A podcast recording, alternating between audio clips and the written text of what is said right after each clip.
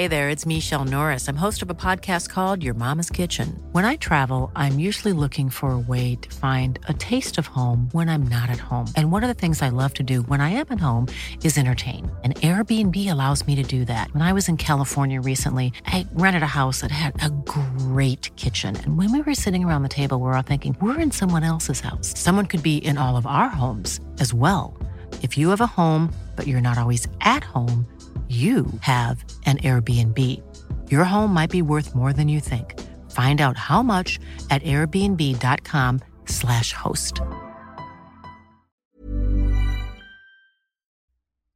Coucou.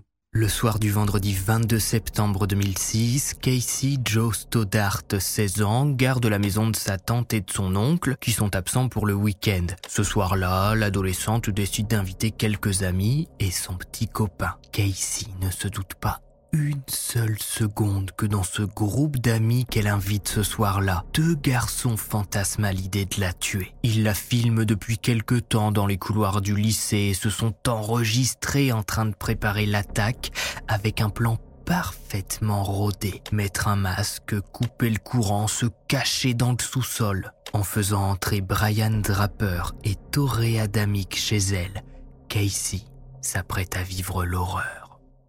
Bienvenue pour une nouvelle HVF.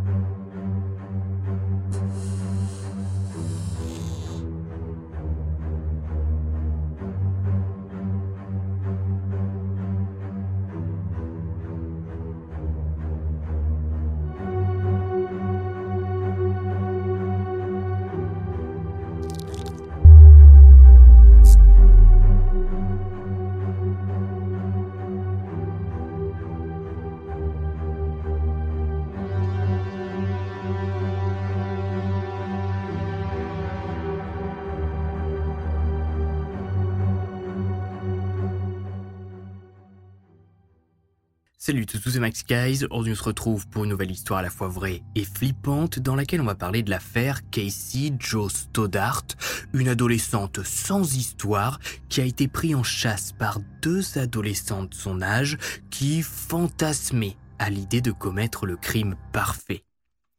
Bon, du coup, si je vous en parle aujourd'hui, c'est que c'était pas si parfait que ça. L'affaire Casey Joe Stoddart a fait beaucoup de bruit à l'époque, surtout suite à la publication des vidéos qui ont été filmées par les coupables, dans lesquelles bah, on les voit en train de préparer le meurtre, en train de faire le tour du quartier en pleine nuit pour repérer les maisons, et cinq minutes après le meurtre de Casey, en train de réagir et de donner leurs premières émotions suite au crime. Je sais donc que l'affaire Casey Joe Stoddart est assez connue, mais j'avais envie de la traiter à ma manière, dans les détails, avec des illustrations.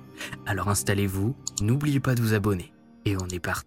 Le plan macabre. Notre histoire prend place aujourd'hui à Posatello dans l'Idaho, États-Unis d'Amérique. Bon, vous en faites pas, on va aller dans d'autres pays prochainement. On est le 22 septembre 2006, c'est un vendredi, tous les ados de Passatello sont au lycée de la ville et attendent de moins en moins patiemment le week-end après une grosse semaine de cours. C'est le cas de Casey Joe Stoddart, 16 ans, qui ce soir doit garder la maison de son oncle et de sa tante, Frank et Allison Contreras, qui se sont offerts quelques jours et ont proposé à Casey de venir chez eux sur Whispering Cliffs Drive au nord de la ville. Casey a donc une mission ce week-end, nourrir les trois chats et les deux chiens. Le reste du temps, elle peut faire ce qu'elle veut et c'est déjà tout trouvé. Hein. Ce vendredi soir, elle a déjà booké son petit ami Matt Beckham pour regarder un film et manger des pop-corn. Pour vous donner un peu plus d'infos sur Casey avant de tristement lui voler sa vie, elle n'est quelques jours avant Noël, le 21 décembre 1989. Ce qui de mon point de vue n'est vraiment pas ouf, hein. pour être né un 18 décembre, vous avez tous vos cadeaux à la fin d'année, et après l'année qui suit c'est vachement long. Bref, Casey c'est l'enfant du milieu, elle a une grande sœur Christy qui a 21 ans et un petit frère, Andrew, qui a un an et demi de moins et qui admire plus que tout Casey. Il l'a décrit comme une fille motivée, intelligente, têtue, toujours prête à le protéger dans la cour de l'école s'il se faisait embêter ou qu'il avait un petit souci. Mais en dehors de ça, Casey c'est pas une fille à problème, elle est même plutôt discrète à son petit groupe d'amis, son copain Matt et sa famille lui fait régulièrement confiance pour faire du babysitting et garder ses nièces et ses neveux. Casey passe aussi beaucoup de temps à écouter de la musique et à dessiner. Dessin que sa mère accrochera plus tard un peu partout dans la maison, là où elle aurait normalement dû mettre les diplômes de sa fille, ses photos de mariage ou de ses futurs petits-enfants. C'est donc tout naturellement qu'Alison et Frank, l'oncle et la tante de Casey, l'ont appelé pour garder la maison ce week-end et partir l'esprit serein. Ils savaient très bien que l'adolescente n'allait pas inviter tout le lycée chez eux. Ce vendredi après les cours, Casey se rend donc chez son oncle et sa tante. Elle entre dans la maison, pose ses affaires, allume la télé, les lumières, donne à manger aux animaux et attend tranquillement que Matt arrive. Le garçon débarque à 18h et le couple se pose devant la télé. Une bonne heure passe et là, Matt fait une proposition. Et si on invitait Torrey et Brian, deux de leurs amis du lycée qui pourraient les rejoindre vu qu'ils ont une voiture? Les garçons l'ont appelé hier soir pour savoir s'il était dispo avec Casey pour passer la soirée ensemble. Ce serait cool de les rappeler. Ça permettrait de passer la soirée tous les quatre, à jouer aux cartes, manger des chips, des pop-corn, regarder des films. Ça pourrait être sympa. Bon, à la base, Casey, elle est pas vraiment super emballée. Hein. Elle avait prévu de passer son vendredi soir en tête à tête avec Matt, mais bon, elle se dit qu'il reste tout le week-end pour profiter de son petit copain. Alors pourquoi pas? Alors si Matt avait eu la moindre idée de ce qu'étaient en train de faire Toré et Brian hier soir au moment où ils l'ont appelé pour lui demander s'il était seul avec Casey, il les aurait pas invités. Hein. Voici un enregistrement daté du 21 septembre à 20h, 24 heures avant le meurtre de Casey. We're going to make history. We're going to make history. For all you FBI agents watching this,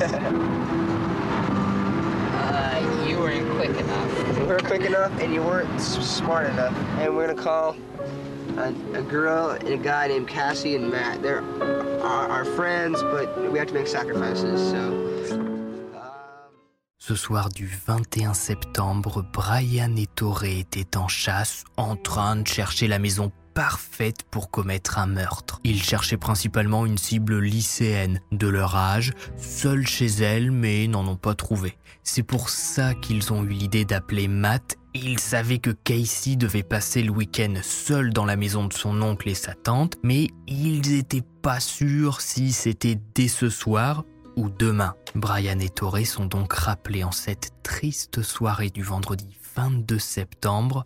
Les deux sont OK pour venir. De toute façon, ils avaient déjà prévu de s'incruster avec ou sans invitation, vous l'avez bien compris.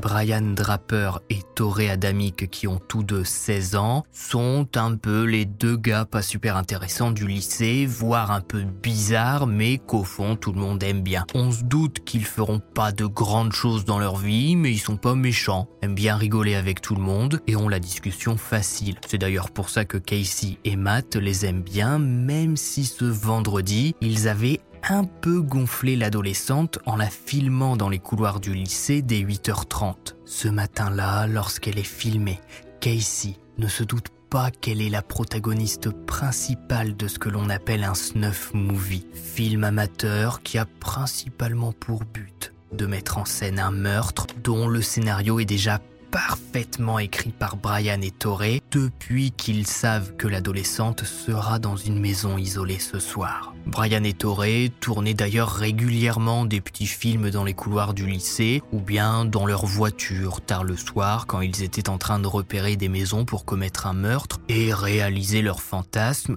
ou même en perme quand ils faisaient la liste de leurs futures victimes. Mais je vais un peu vite, on reparlera de toutes ces vidéos prises avant et après les faits, en détail juste après, pour bien vous montrer à quel point les types étaient fêlés. Le soir du 22 septembre, Brian et Torrey arrivent chez Casey vers 19h. Bon, ils arrivent plutôt chez l'oncle et la tante, vu que Casey garde leur maison, vous avez compris. Histoire de se faire un petit flip, Casey va proposer aux garçons de visiter le sous-sol de la maison pour se faire peur. On l'a tous déjà fait, hein, visiter une petite maison abandonnée, traîner dans le sous-sol sombre d'un copain ou ouvrir la trappe du grenier pour aller fouiner. Les garçons sont partants. En emmenant Brian et Torrey dans son sous-sol, Casey leur donne toutes les clés pour réussir leur attaque. Elle ne remarque pas que Brian prend soin à un moment de déverrouiller la porte arrière pour pouvoir entrer dans la maison plus tard dans la nuit. Après la petite visite du sous-sol, tout le petit groupe remonte dans le salon et décide de se poser devant un film.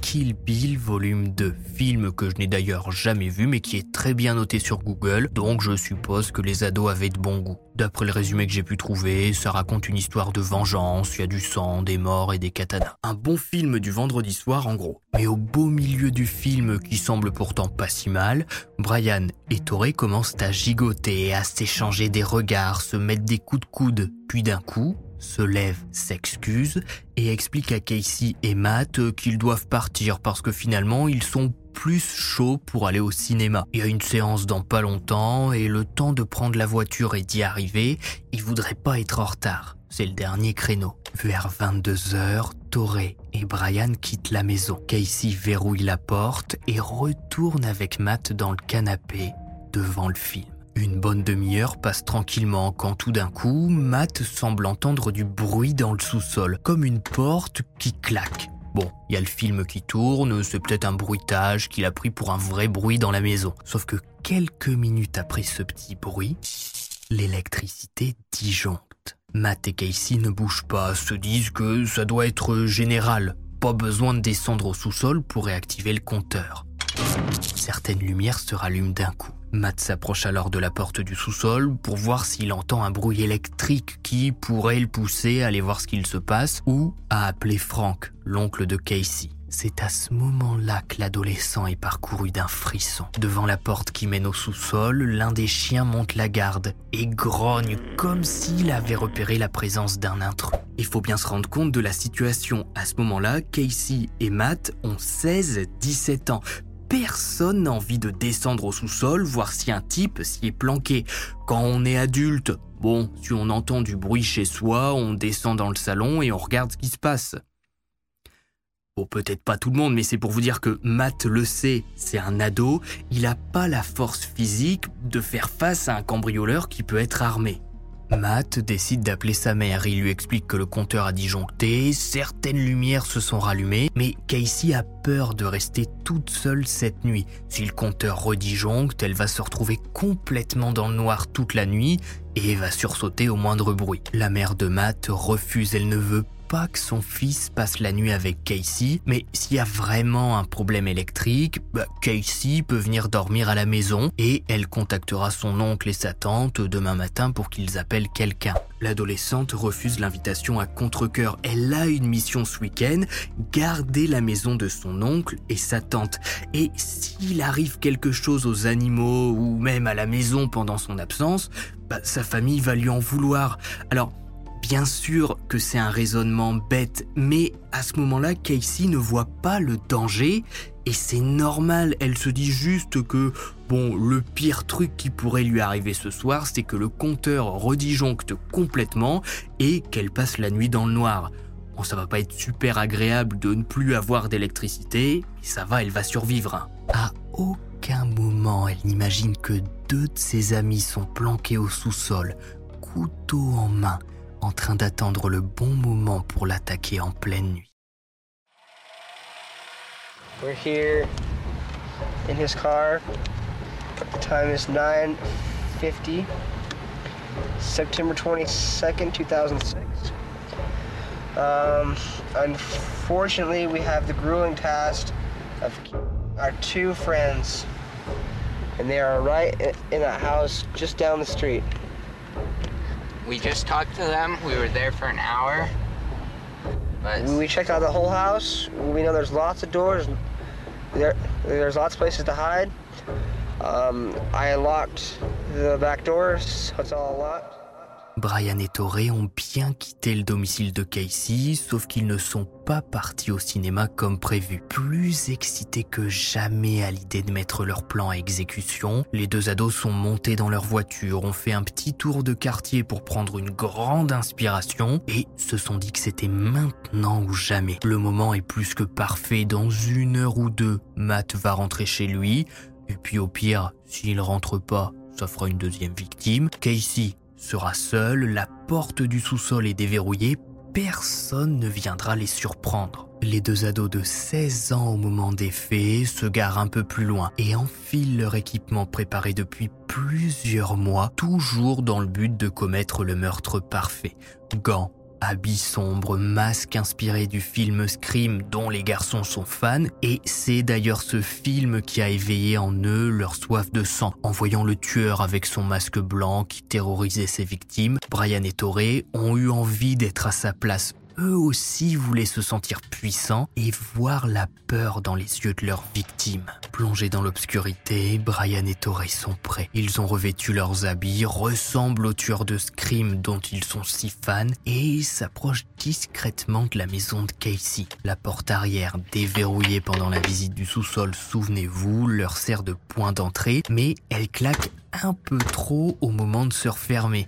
C'est là que Matt entend un bruit mais ne se lève pas. Brian et Torrey décident alors de plonger la maison dans le noir. À ce moment-là, leur but est simple, attirer Matt, qui est finalement toujours là dans le sous-sol, pour le massacrer et plonger Casey dans un état de terreur indescriptible. Il s'imagine déjà en train de lui montrer le corps sans vie de son petit ami, mais Matt ne descend pas. Au contraire, à 22h30, sa mère vient le chercher comme convenu.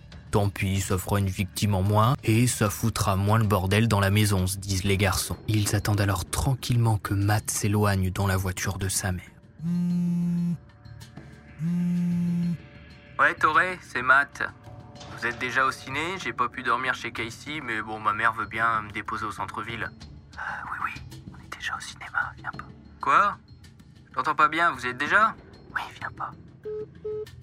Matt n'insiste pas et rentre chez lui. Dans quelques minutes, sa petite amie Casey Joe Stoddart s'apprête à plonger en plein cauchemar. L'horrible découverte. Le week-end passe le samedi, Matt n'a aucune nouvelle de Casey. Bon, sur le moment, au début en tout cas, il s'inquiète pas trop.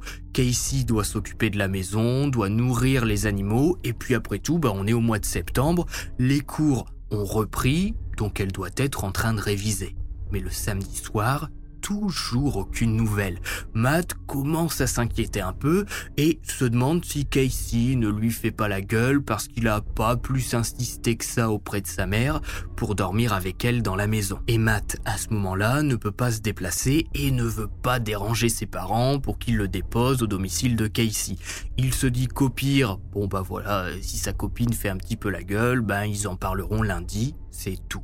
Le dimanche soir, l'oncle et la tante de Casey sont de retour à leur domicile. Bizarre, la maison est plongée dans le noir, personne ne semble être à l'intérieur. Le couple se dit que Casey a peut-être dû partir plus tôt, ou bien qu'elle fait la sieste. C'est leur fille de 13 ans, la cousine de l'adolescente, qui entre la première dans la maison et qui est accueillie par une scène d'horreur qui la tétanise. Casey est là, allongée dans une mare de sang, avec plusieurs plaies sur le corps. La scène est indescriptible et laissera la pauvre petite traumatisée à vie. S'ensuit les hurlements de l'oncle, puis de la tante, et l'appel au 911. L'affaire Casey Joe Stoddart débute avec la découverte de son corps. Les premiers enquêteurs qui arrivent sur place pensent d'abord à la possibilité d'un cambriolage qui a pu mal tourner. Mais qui irait massacrer une adolescente de 16 ans qui n'a pas du tout la force physique d'un adulte. Pourquoi ne pas juste l'enfermer dans une pièce le temps de voler deux trois trucs?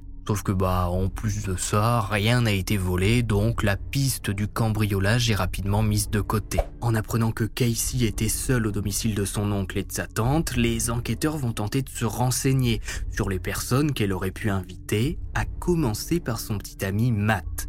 C'est logique. Matt est rapidement interrogé par les enquêteurs. Enfin, ils essaient puisque le garçon, dans un premier temps, est complètement dévasté par la mort de sa petite amie. Il s'en veut de ne pas être resté, de ne pas avoir insisté auprès de Casey pour qu'elle vienne dormir chez lui. Rien de tout ça ne serait arrivé. Quand on lui dit que Casey a été poignardé, il manque de s'évanouir. Hey, I'm Ryan Reynolds. At Mint Mobile, we like to do the opposite of what Big Wireless does. They charge you a lot, we charge you a little. So naturally, when they announced they'd be raising their prices due to inflation, we decided to deflate our prices due to not hating you. That's right. We're cutting the price of Mint Unlimited from $30 a month to just $15 a month. Give it a try at mintmobile.com slash switch. $45 upfront for three months plus taxes and fees. Promo for new customers for limited time. Unlimited more than 40 gigabytes per month. Slows. Full terms at mintmobile.com.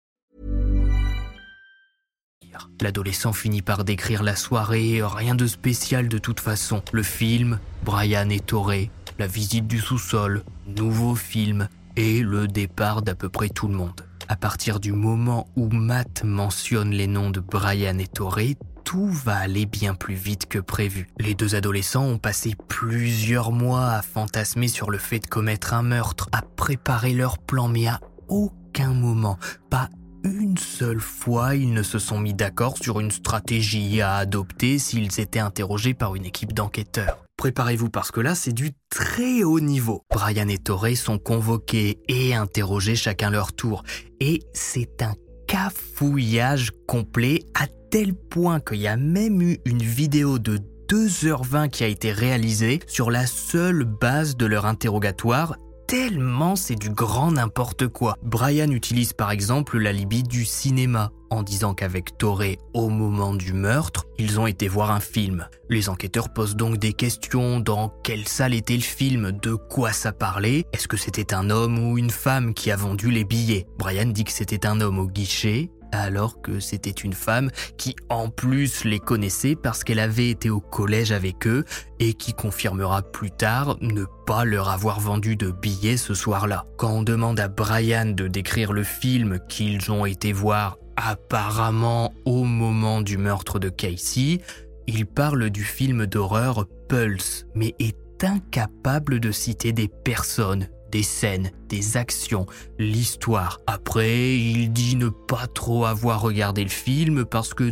deux jolies filles étaient assises à côté de lui et qu'il a préféré les mater pendant 1h30 plutôt que de regarder l'écran. C'est la pire excuse que j'ai pu entendre lors d'un interrogatoire pour consolider un alibi. J'ai pas pu regarder le film, j'ai maté ma voisine. De son côté, Toré dit qu'en fait, sur le parking du cinéma, ils ont volé des objets à l'intérieur de certaines voitures, ce qui pourrait prouver qu'ils n'étaient pas au domicile de Casey au moment du meurtre, mais qu'on ne peut pas retrouver ses empreintes sur les poignées des véhicules parce qu'il a utilisé son pull pour enclencher la portière et que personne n'a dû remarquer les vols parce que ben il y avait rien à voler. C'est pas rare que certaines personnes lors d'interrogatoire avouent des crimes mineurs pour tenter de prouver leur bonne foi. J'ai pas tué Casey, monsieur l'agent, mais tout ce que je peux vous avouer par contre, c'est que bon bah voilà, j'ai fouillé un peu les voitures qui étaient garées sur le parking du cinéma. C'est tout, je suis de bonne foi, je vous avoue ça, mais j'ai pas tué Casey. Bon, ça fonctionne pas. Surtout que Toré, pendant que Brian tente de sauver le coup, bon même si c'est déjà complètement foiré, bah il craque peu à peu. Les enquêteurs ramènent même ses parents dans la salle d'interrogatoire qui sont dans l'angle mort de la caméra pour le pousser à dire la vérité et ça Peu à peu, Toré lâche quelques éléments. Il n'est pas solide psychologiquement et résiste mal à la pression des enquêteurs. Il commence tout doucement à parler de masques, de gants, de costumes, de feu et de cassettes vidéo enterrées à Black Rock Canyon. Les enquêteurs vont se déplacer avec Toré au Black Rock Canyon et ils vont alors découvrir, enterrés dans plusieurs petits trous, toutes les preuves possibles et imaginables pour relier les deux adolescents au meurtre de Casey, dont les armes du crime, mais surtout une cassette vidéo Sony dans laquelle ils découvrent cet enregistrement. Just Cassie, we just left her house. This is not a fucking joke. I'm shaking. I stabbed her. Saw her lifeless body just uh, disappear. Dude, I'm just Cassie. Oh, oh, fuck. That felt like wasn't real. I mean, it went by so fast. Shut the fuck up. We gotta get our act straight. It's okay. Okay, well, well, let's buy movie tickets now. Okay. Come on, goodbye. No. Goodbye. Une fin humiliante. Après avoir dit au revoir à Matt, Casey est retourné dans le salon, à moitié plongé dans le noir. Torrey et Brian, dans le sous-sol, à la montée des marches, ont eu un premier frissonnement en entendant Matt partir définitivement. Ça y est, Casey était seul. Des mois qu'ils préparent leur plan, leur scénario, leur fantasme. Torrey et Brian montent les marches du sous-sol discrètement. Le chien aboie, mais Casey n'y fait pas attention, plongée dans son téléphone en train de s'endormir. Elle ne voit pas les deux adolescents masqués s'approcher d'elle tout doucement. Lorsqu'elle lève les yeux, il est déjà trop tard. Torrey et Brian sont au-dessus d'elle, couteau levé. Une pluie de coups se déchaîne sur Casey Joe Stoddart, 16 ans, qui perd rapidement connaissance. Est-ce qu'elle comprend qu'elle est en train de mourir? La douleur est trop vive pour réfléchir, mais l'ADN des garçons sera retrouvé sous ses ongles, ce qui prouvera plus tard qu'en tout cas, elle a essayé de se débattre. Une trentaine de plaies seront observées par le médecin légiste sur le corps de Casey, 12 jugées mortelles. L'adolescente n'avait ce soir-là aucune chance de survie face à la haine de ses supposés amis. Torrey et Brian enlèvent leur masque et profitent du moment. Ils partent en fou rire. Enfin, ils l'ont fait, ça y est. Leur plan a fonctionné comme prévu. C'est le début de leur carrière. Tout le monde va parler d'eux dans les prochains jours. Les mystérieux tueurs qui sont entrés chez Casey et puis chez d'autres adolescentes. Il y en a plein dans le coin. Mais pas le temps de traîner. Les garçons sortent de la maison et démarrent la voiture. Ils filment leur séquence dans laquelle vous l'avez entendu. Ils sont encore tout excités par ce qu'ils viennent de vivre. Se rendant à Black Rock Canyon, Torrey et Brian vont cacher les armes du crime, leur déguisement et la cassette avant de rentrer l'un chez l'autre, prendre une douche et se coucher. Le lendemain, les garçons agissent comme si de rien n'était. Quand Matt leur dit qu'il n'a plus de nouvelles de Casey, ils lui disent de ne pas s'inquiéter. Elle doit avoir des trucs à faire. Le 28 septembre 2006, à peine six jours après le meurtre et quatre jours seulement après la découverte du corps de Casey par sa cousine lors de son retour de week-end, Brian et Torrey sont officiellement accusés du meurtre. C'était bien la peine de faire tout un cinéma pour se faire choper en quatre jours. Eux qui osaient parler de Ted Bundy, on en est quand même bien loin. Et heureusement, on est d'accord, c'est déjà bien assez horrible comme ça. Comme dans quasiment toutes les affaires qui incluent deux coupables, Torrey et Brian vont se retourner l'un contre l'autre. Brian va dire qu'il n'a pas vraiment participé, qu'il était même pas dans la pièce au moment où Torrey a porté les premiers coups, il a juste regardé, c'est tout. Je vais pas m'attarder là-dessus, on a les bandes vidéo qui prouvent absolument tout, de la préparation du meurtre jusqu'à l'après-meurtre, les deux sont tout autant coupables l'un que l'autre. Les procès vont être rapides, les enquêteurs ont toutes les preuves possibles pour faire condamner les deux adolescents.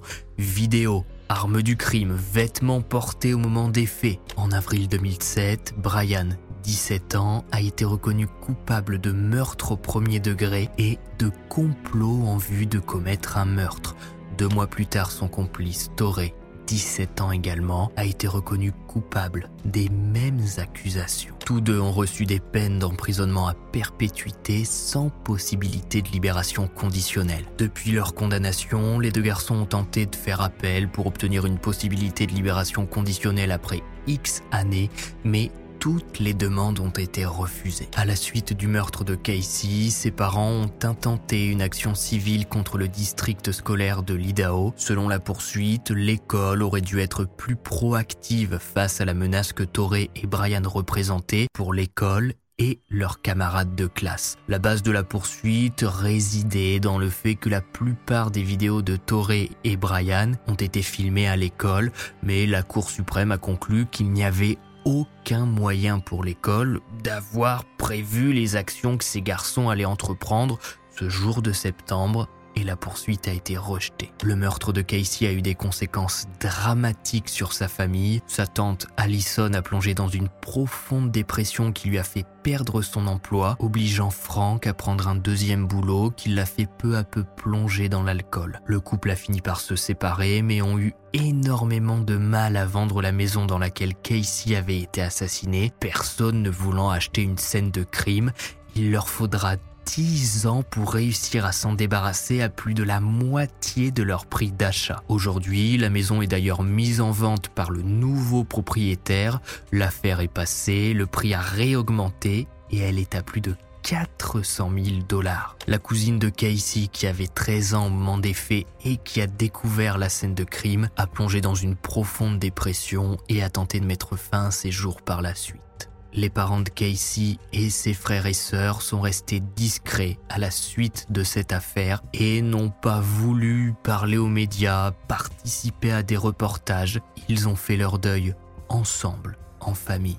Après la condamnation, la mère de Toré, Shannon Adamic, a écrit et publié un livre nommé The Guilty Innocent, dans lequel elle explique que son fils est innocent, qu'il a été piégé par Brian et qu'au final, il n'aurait pas dû être condamné à une peine de prison à vie. Elle nous met plein de petites photos pour faire pleurer dans les chaumières, dont celle-ci où c'est écrit euh, Toré deux semaines avant son arrestation. Voilà, on voit son petit visage très gentil.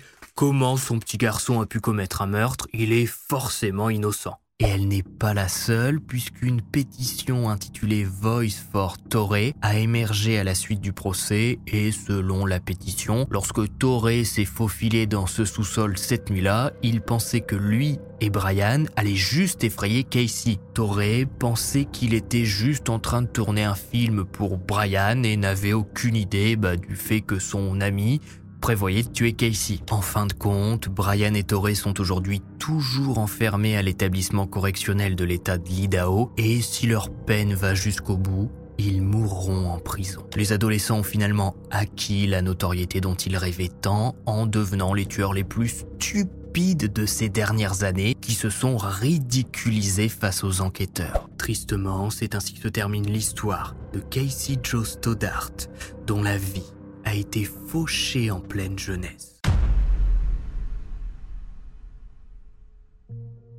Si vous avez regardé cet adjeu jusqu'au bout, mettez vidéo en commentaire puisque c'est finalement grâce aux cassettes vidéo qu'on a pu si facilement condamner les garçons et surtout connaître le degré d'implication de chacun, puisque si on n'avait pas eu ces vidéos, on aurait pu avoir un petit doute, se dire que Toré a peut-être été moins impliqué que Brian, ou que Brian a peut-être moins fait que Toré. Mais quand on voit les vidéos dans lesquelles les deux garçons rigolent et préparent le crime, aucun doute n'est possible malgré ce que disent leurs familles. Bref, c'est Max Guys, n'oubliez pas le pouce bleu, de vous abonner. Je vous rappelle que mon nouveau livre, Trembler encore, 10 nouvelles histoires à la fois vraies et flippantes avec 50 illustrations à l'intérieur, est toujours disponible partout sur Amazon et vos librairies préférées de quartier ou bien la FNAC, Cultura, etc. Nous on se retrouve vendredi prochain à 18h pour une nouvelle histoire à la fois vraie et flippante. Et puis, bye Small details are big surfaces. Tight corners are odd shapes. Flat, rounded, textured, or tall. Whatever your next project, there's a spray paint pattern that's just right. Because Rust new Custom Spray 5 in 1 gives you control with five different spray patterns. So you can tackle nooks, crannies, edges, and curves without worrying about drips, runs, uneven coverage, or anything else. Custom Spray 5 in 1 only from Rust